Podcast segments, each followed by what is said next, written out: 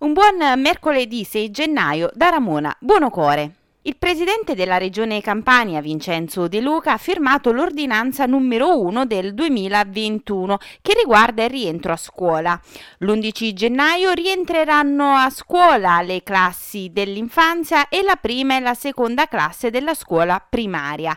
Dal 18 gennaio ritornano a scuola la terza, la quarta e la quinta elementare.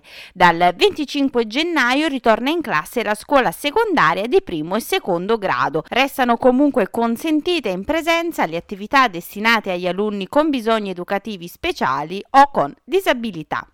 Sono risultate tutte negative al Covid-19 le 157 persone che si sono sottoposte ieri mattina allo screening dedicato agli alunni all'USCAL Porto Turistico di Maiori. Come comunica il comune di Amalfi, tutte le 157 persone che hanno preso parte al test dedicato agli alunni della scuola dell'infanzia e di quella primaria dell'Istituto Comprensivo Gerardo Sasso e dell'Istituto Paritario Mariano Bianco ai loro familiari conviventi sono risultate tutte negative positive. I test su base volontaria sono stati predisposti in concomitanza dell'imminente ritorno a scuola che in Campania avverrà gradualmente a partire da lunedì 11 gennaio.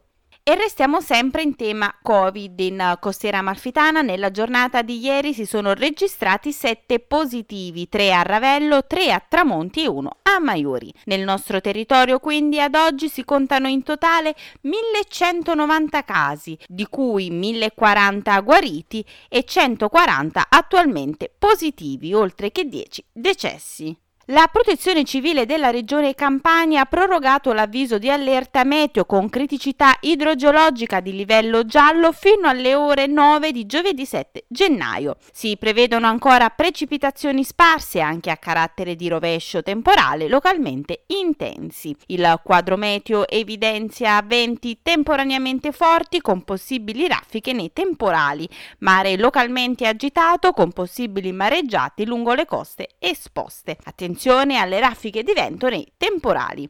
Questa era l'ultima notizia, l'appuntamento con le news locali torna puntuale domani, non mi resta che augurarvi buona Epifania.